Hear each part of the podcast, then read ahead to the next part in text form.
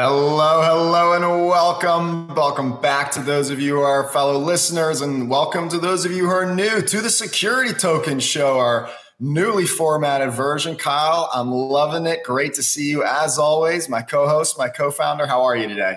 Herwig, we have another amazing week of news. I am doing great. The industry, we're starting to see some percolations as everyone's getting excited around new innovations. Everyone's tired of the bear market. So we have a great lineup of news as well as a couple guests that we're going to get to later on in the show, don't we?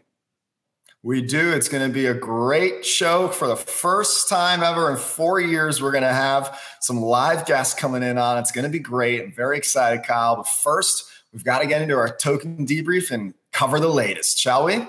Let's get into it. Well, we're bringing on today a special guest, as always, from the team. This week, Jason Baraza, our COO at Security Token Market. He's been in the industry for years. He's been helping run the industry, making it happen. What's going on, Jason? Happy to be here. Thanks for bringing me on. Always excited to cover the news. When we get started, Herwig, what do we have 1st Let's up? do it. We're gonna we're gonna start off here with number six today. Big news out of the OCC, Michael Hsu. He's uh, come out with some big news. He's actually sometimes seen as a crypto critic, if you will. Uh, but I actually happen to love what he recently said in a speech about tokenization, truly separating the two. Uh, actually, pointing out that crypto is still replete, quote unquote, with uh, fraud and, and bad actors, but not tokenization, citing 35 to 65% in uh, post settlement uh, use cases, as well as many other savings across the board from tokenization. Guys, this is pretty awesome, right? This is a big, big uh, part of the ecosystem, the OCC. Who's got some thoughts on this? 35 to 65% is wild. We've heard, you know, anywhere from 3 to 5%. We've seen even, you know, 25 to 75 basis points be quoted, I think, by a, a research group sponsored by the government. So there have been all over the map in terms of, of where the benefits are. I haven't yet seen 35 to 65% savings. I think this is, he's probably referencing specifically on settlement costs or something like that, as opposed to referencing like total volumes or, or something along those lines. So perhaps the nominal value is similar when you take, you know, a couple percent of all transactions versus you know 35% on just settlement expenses. But i think this is huge. It's great to see that it's undeniable that there are serious cost savings here and efficiencies that can be leveraged. So great to see Michael Hsu coming out and saying this really love this. I mean, we've seen again to Kyle's point, right? We've seen different types of figures left and right. We've seen from Intain in terms of you know like call it 100 basis point savings on the back and middle office operations. But this is crazy. I mean, it's obviously a bigger chunk of the life cycle that he's talking about. I do want to mention too that something else you know Michael Hsu brought up was the fact that it doesn't have to be decentralized. You know, it's essentially it's just distributed ledger technology that he's referencing for tokenized securities. Um, again, harding, uh, harnessing on the point that he's saying like this, we're not talking about crypto. We're not even talking about stablecoins. It's just technology for securities. And so that's just something to, to keep in mind because that's something that a lot of institutions bring up. People, it's brought up in conversations before. What is you know what is decentralization? Is it really needed? And at the end of the day, it's like no, it's just really a technology that these institutions are working together on to work and increase you know how fast they can settle any kind of transaction. So really great news coming from Michael Hsu.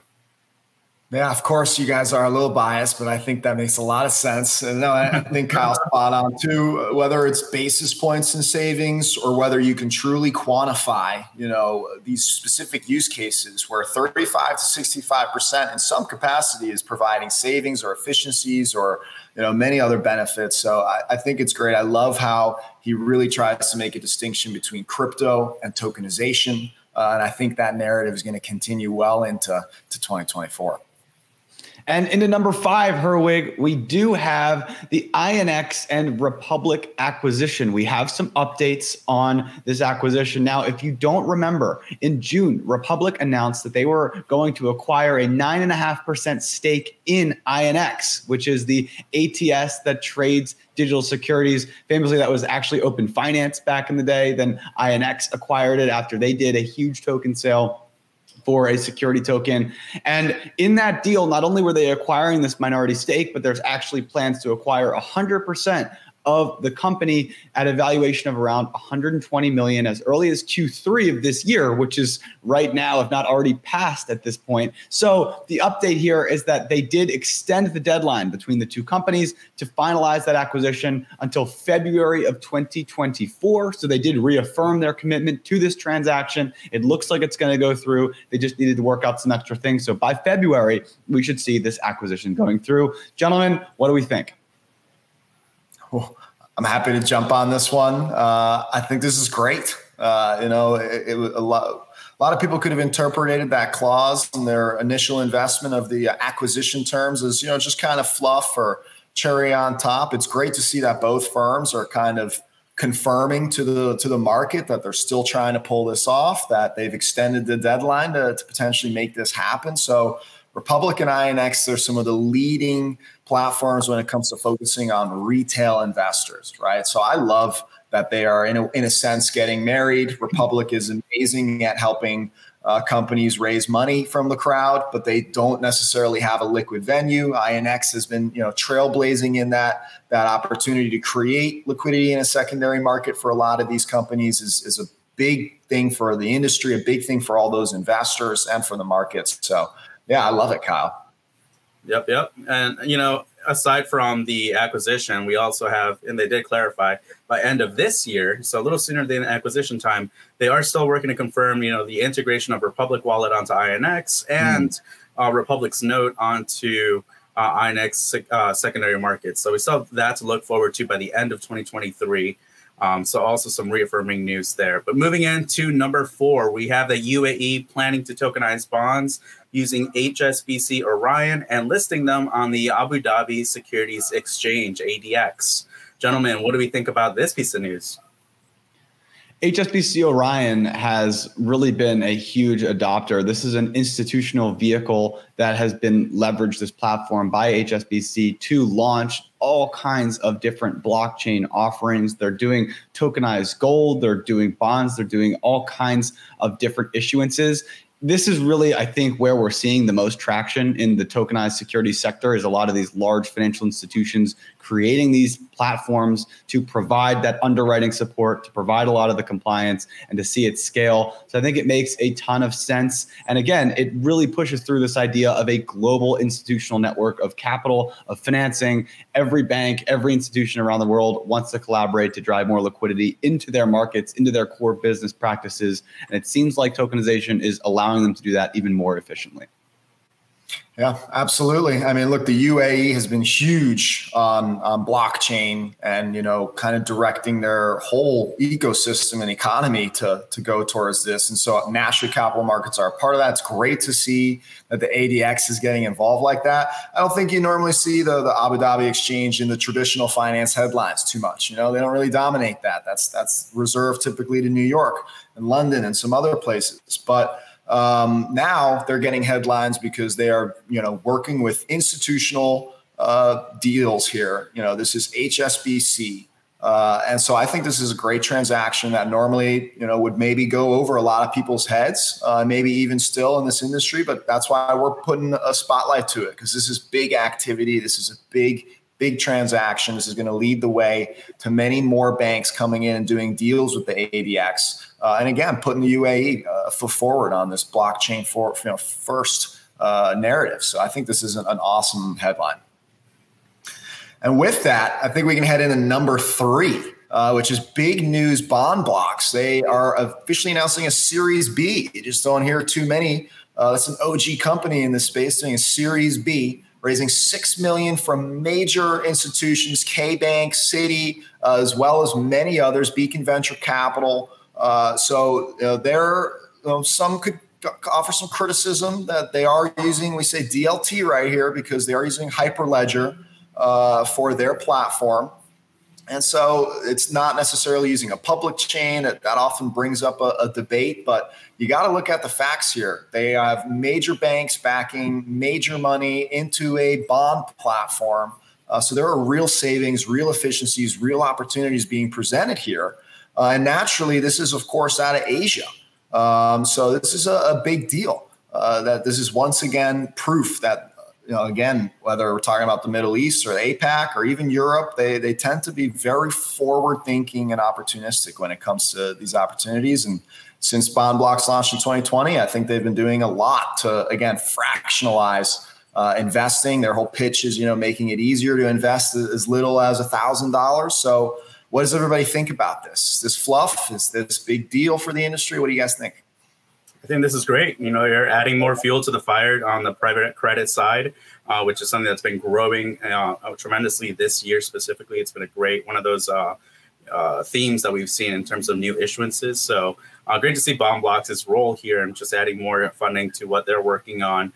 You know, as you, we talked, you mentioned before, right? They're fractionalizing bonds, things that usually have you know high uh, you know barriers to entry in the, in the way that they're structured now they're targeting about 500 million investors designated as essentially Henrys, right? Or the high earner, not rich yet. There's a lower level of accredited investors at, for the most part. So really great to see Blocks and uh, Bank, you know, working together on this. Citi, as you mentioned, is involved, and we just saw Citi Token Services come out. So curious to see what other involvements and evolution might come from that relationship later on. Yeah, it's great to see the venture market coming back a little bit as well. There are so many tech companies in across this this institutional infrastructure industry. And you know building technology is not a cheap process and making sure that you're legally compliant is not a cheap process. So a lot of these startups a lot of these innovators need that initial capital in order to build the platform, which then they can monetize and scale. This is the whole idea behind venture capital as an industry. It's what kind of goes against a lot of traditional finance because a lot of what they do is so successful they can maintain. Whereas with fintech, it does take a lot of that upfront assets. So to see more investment coming into this market for the smaller players, I think is great news because it can provide that key lifeline to driving innovation. So it's great to see from me.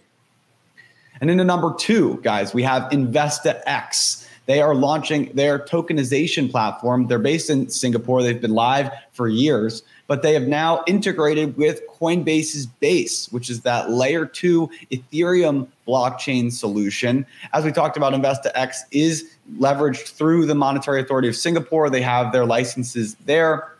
And base. We've talked about this a couple weeks in a row now. Seems to be a up and coming blockchain that now a lot of people are using. We're seeing more traction in the security token space especially with the fact that coinbase is a huge institutional lender and, and custodian of digital assets. It seems like this blockchain continues to get a ton of support and adoption. InvestaX the newest player on the block. I feel like we're hearing base come out in the news headlines week after week after week, right? We had them launch and know, in the tail end of the summer, if you will.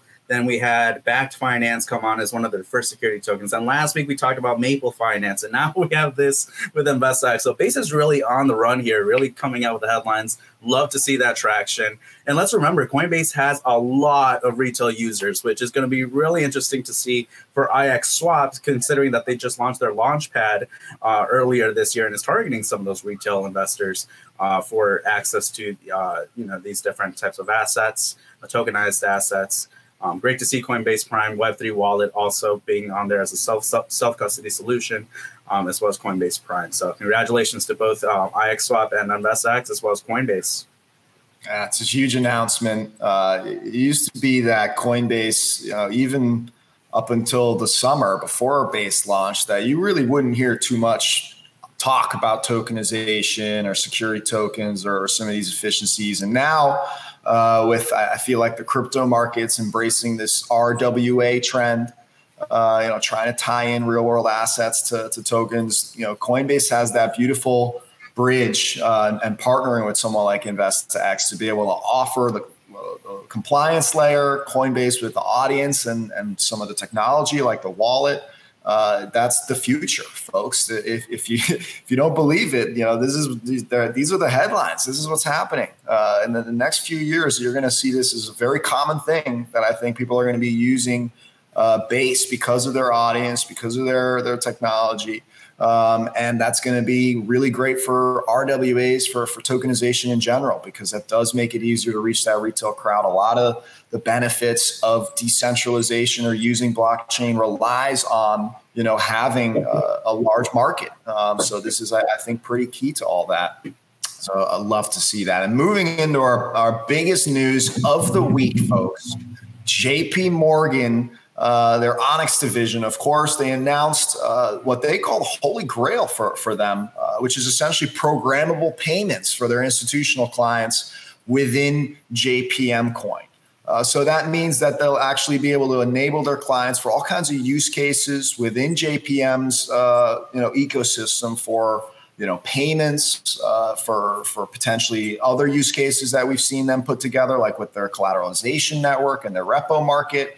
I, I believe this is a big step to enabling their their clients to start really building on JPM as opposed to, to JPM's Onyx division putting out the products and then having their clients come to them uh, I'm curious, of course, this being such big news. JPM continues, their Onyx division continues to be a huge leader in the space. What does everybody think here? Kyle, I'd love to hear your thoughts on this.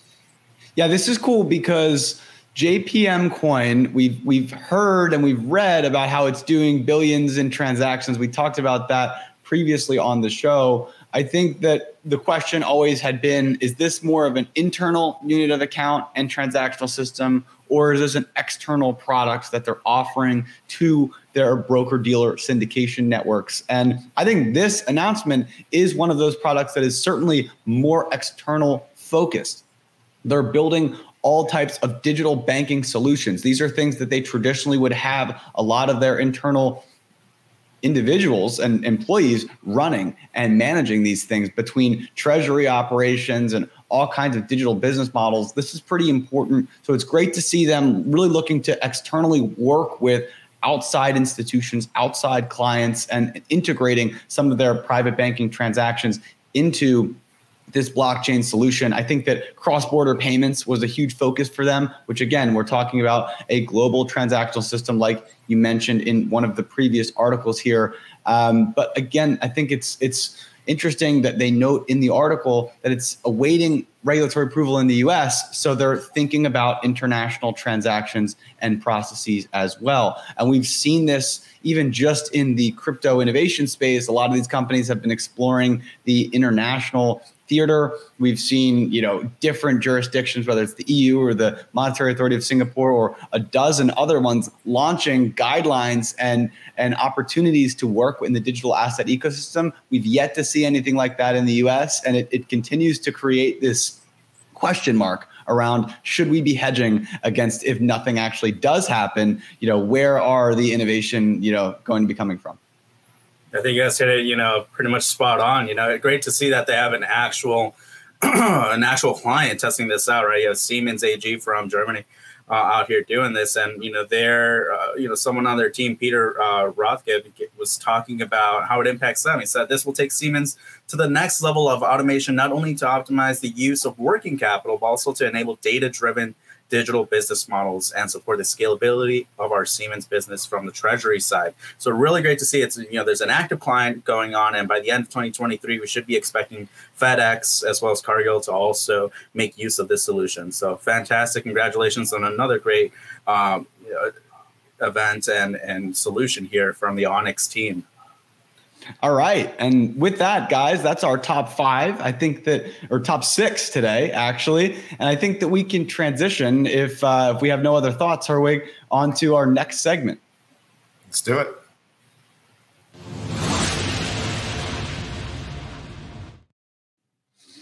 All right. Well, we are into our next segment. This time I get to do a special guest interview with Tal. Tal We've done a few interviews. We've got some new content launching next week. But this the focus here is about you and the book that you are coming out with. Could you just give us a high level overview of everything about blockchain prophecies?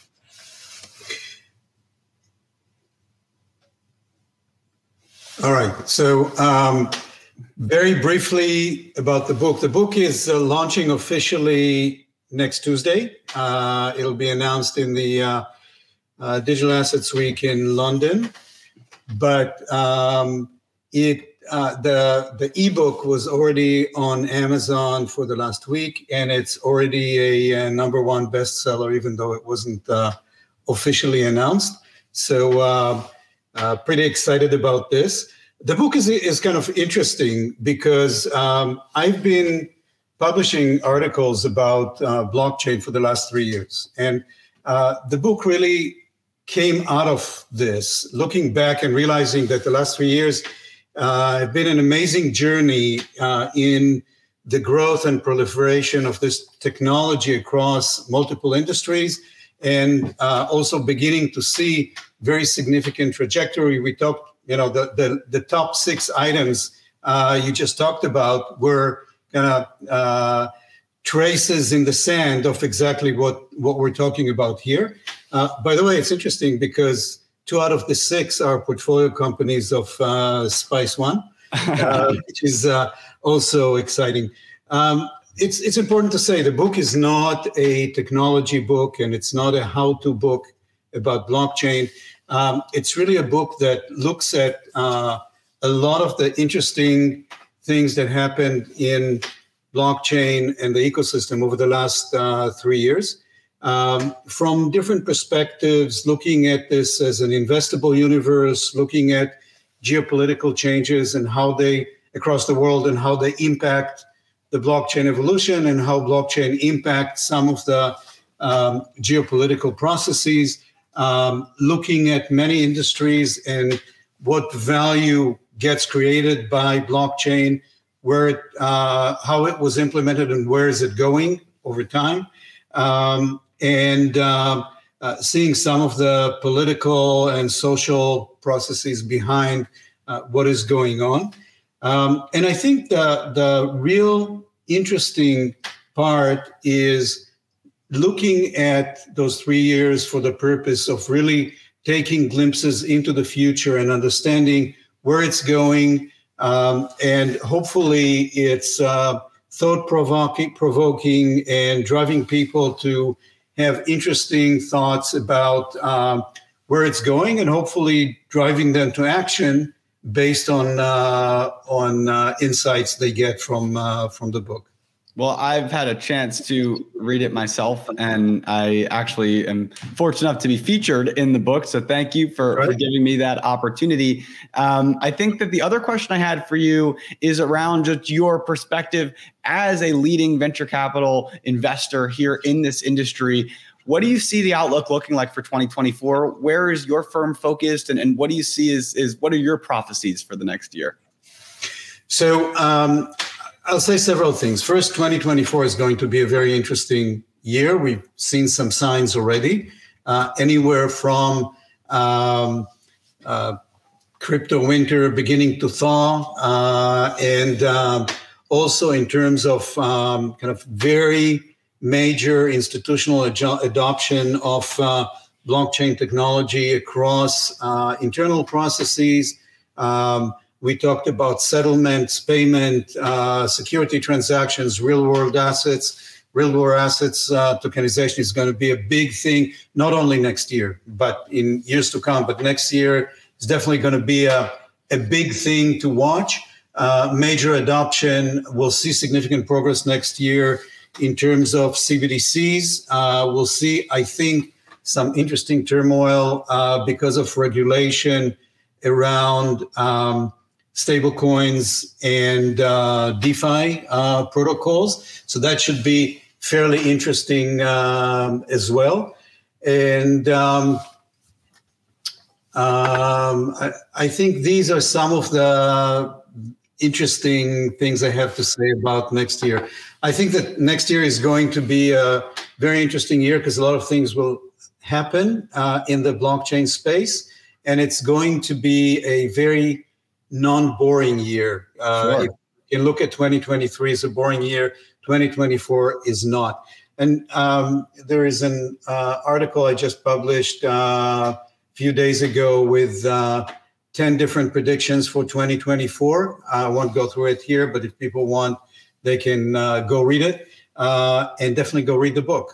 it's fairly out there in terms of what is yet to come exciting. And for companies that might want to get in touch with you, hear more about your investment thesis and, and potentially pitch you or find out more about the book, learn about what, what you're working on, where the best way to get in contact?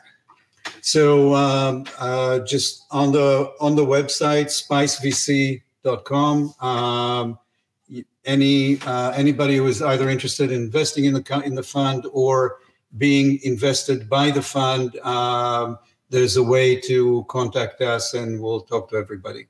Wonderful. Tal, thank you so much. Anybody watching this, we actually have a full length interview with Tal that will be out as of next week. I think it's Tuesday for the launch of his book. Congratulations on publishing, and we hope to talk to you soon. Thank you. Same here.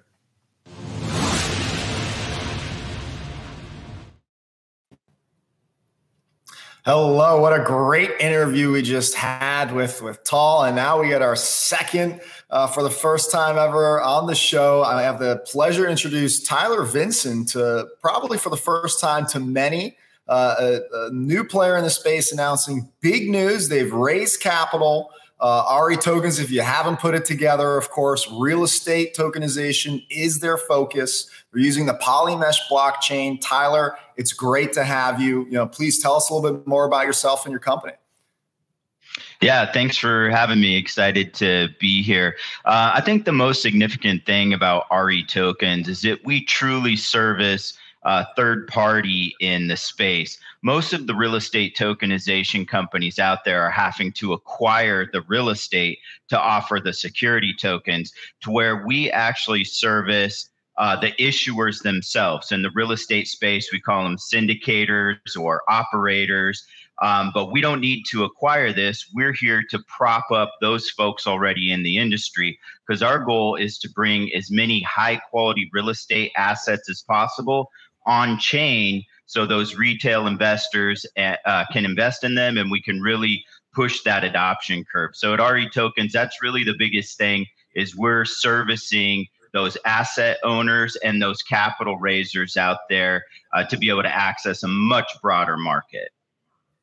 That's fantastic. And maybe expand a little bit on, you know, I think many on the show know why tokenization is the answer. Maybe tell us a little bit more about your selection on Polymesh and, and the team uh, behind that and how that's been helpful to REtokens. Yeah, we looked at a lot of different blockchains. In fact, our first tokenization projects uh, were uh, Polygon, of course, uh, and the Ethereum blockchain built onto there. Uh, but as we looked into the regular environment and what we believe is to come, we decided to go with a purpose built blockchain that is made specifically for securities and security tokens. So the Polymesh chain is purpose built for security tokens. And we believe that regulators are, are going to want to see that. Um, all the node operators there are regulated entities. So that's one big difference uh, with that blockchain. And then the capital raise that we're doing, that's something our investors really, really found uh, solace in. That, and of course, our revenue model, because uh, our revenue model is based on our customers' success. So uh, those folks that are uh, believe in real estate as an investment and that the future is digital. Uh, our capital raise has been uh, one that they've been interested in. We're about 60% full uh, on that, but we do have some space available for those folks that are interested in real estate investment, but also the digital asset space. No, that's that's fantastic. That's a that's a great answer, it's it's always great to see you know the infrastructure as i like to call it of the, the industry raising capital and giving everybody an opportunity to participate. Um, and, and uh, really interesting about polymesh. I'd love to know more a little bit more about how you speak to syndicators as you mentioned as kind of like your target. Do you mention the blockchain components? And you know you spoke on, in the press release about the the you know benefits of digital assets and their agility. You know does that come up often in the conversations or you're more focused on some of the end results of the technology well, I get so excited about blockchain technology and digital assets that I did start uh, trying to educate the real estate community in that fashion. And what I found is it was less important than uh, speaking to them about how it can enhance their real estate and what they're uh, already doing. Real estate's a dinosaur industry, and a lot of these folks already have systems that work.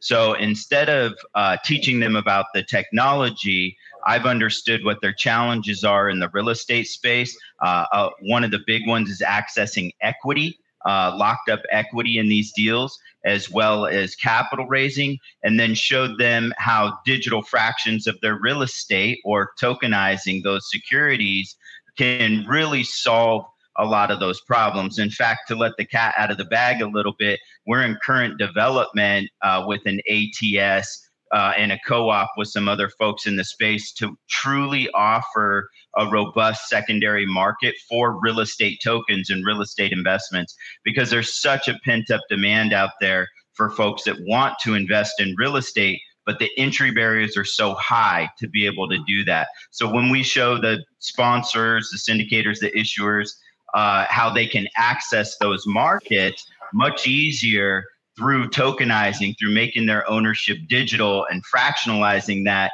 it's a real game changer for the real estate industry.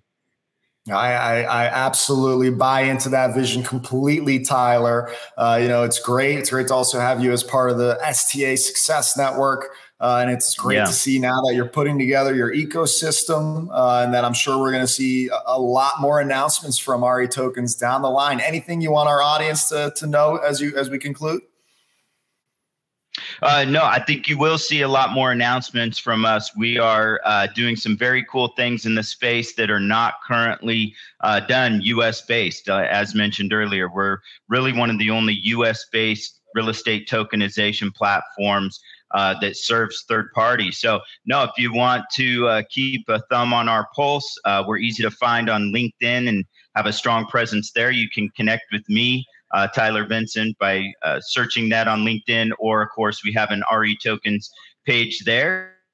Uh, real estate folks that are interested can, of course, visit the website. And I'll just put the last plug that uh, we do have some space available in the equity we're selling for the capital raise. That's a press release that we most recently did, but we're very excited over here and also excited to be connected with uh, the Success Network uh, and leverage you guys and just really work together because we really believe it's a rising tide that raises all ships. Uh, in fact, we think that the adoption of this is really the most important thing, and that comes with education. So we're going to be very education focused, and uh, you can visit those resources to see what we're doing in the real estate space for security tokens. Thank you, Tyler. It's been a pleasure having you on the show, and I'm sure we'll hear again from you very soon. Let's head over to Sounds companies. Thank you. Thank you, Tyler.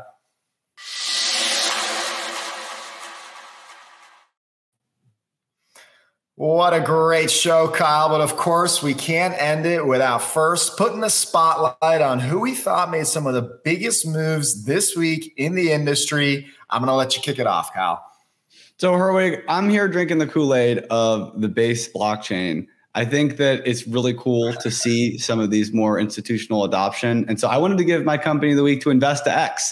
They are a partner of ours. We've worked with them on many different things across multiple years now, doing all kinds of promotional things and, and sharing data. And, and they've been a great partner of ours. And it's very cool to see that they're not just resting on the laurels of the technology that they've already built. They're continuing to innovate. They're trying to drive new sources of traffic and new integrations with the, the trends, which in the blockchain space can be really difficult because it's moving so quickly. So wanted to shout out the InvestaX team for, for constantly innovating and, and, and pushing the boundaries of the security token industry. Nah, it's big news, and that's a big win for InvestaX and for Base. Uh, I think that's trailblazing stuff. I, I, absolutely agree. That's a it's a good award uh, for me, Kyle. I'm gonna, I'm gonna, have to give it to HSBC. Um, you know, not just for their Orion news, uh, which you know naturally they've been a huge part of that you know experiment to tokenize bonds, and and now they're working, of course, with the UAE, but also they made a big announcement about the fact that they are going to be offering custody services specifically for tokenized securities um, to institutional clients. So for tw- that's all for 2024, of course. Um, so this is big news because they recognize the value of issuing on this technology. They recognize the, the future opportunity of providing custody services to folks who are going to need it. They recognize the future as tokenized gold uh, as well as tokenized securities, of course. Uh, and so, you know, we saw this with Citi. HSBC is yet another mega bank uh, to come out and join the foray this year. Uh, with official services for uh, institutions. So that, that's why I had to put a spotlight on it, Kyle.